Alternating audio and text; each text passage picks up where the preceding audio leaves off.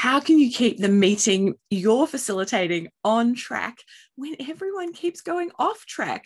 This is a common problem with both physical and online meetings and can really derail your progress. In this episode, we're going to talk about jellyfish, those floating blobs of jelly in the ocean, and show you how you can use them to help keep your meeting focused and have some fun too.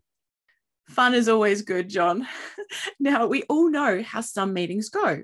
We're supposed to be talking about topic A, but then someone says topic B is related and starts going off on a tangent. Then someone else jumps to topic C, as in their mind at least, it's related to topic A or B.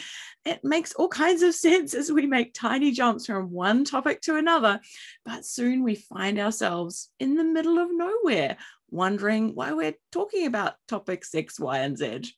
Sometimes it's difficult for participants to pipe up and draw attention to the fact that the meeting has drifted way off topic, just like those jellyfish drifting in the ocean currents. Here's a great idea that was published in the Harvard Business Review back in 2016, but doesn't seem to have really caught on yet. We're hoping to change that as we think using a word like jellyfish to alert the group that we're potentially drifting away from the topic sounds both effective and fun. The HBR article suggests a few ways we can use jellyfish in our meeting vocabulary. We could simply say jellyfish or I think we're having a jellyfish moment, or gee, did I just see a jellyfish float by? It's a polite but fun way to say, are we really on topic? While initially designed for physical events, we reckon this is a great concept for online meetings, as it's sometimes more difficult to politely interrupt an online rant compared to a physical room where we can use our body language to get the attention of the group. So let's start using jellyfish to help keep our meetings on track.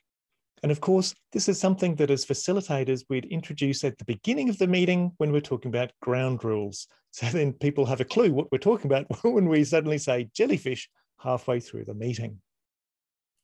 Well, you've heard our thoughts. Now we'd like to hear yours.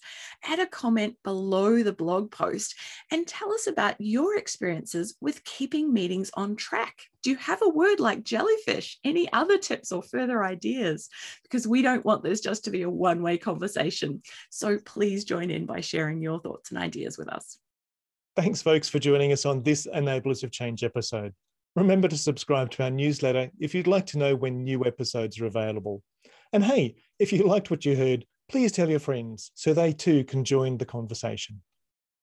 All the best until we meet again.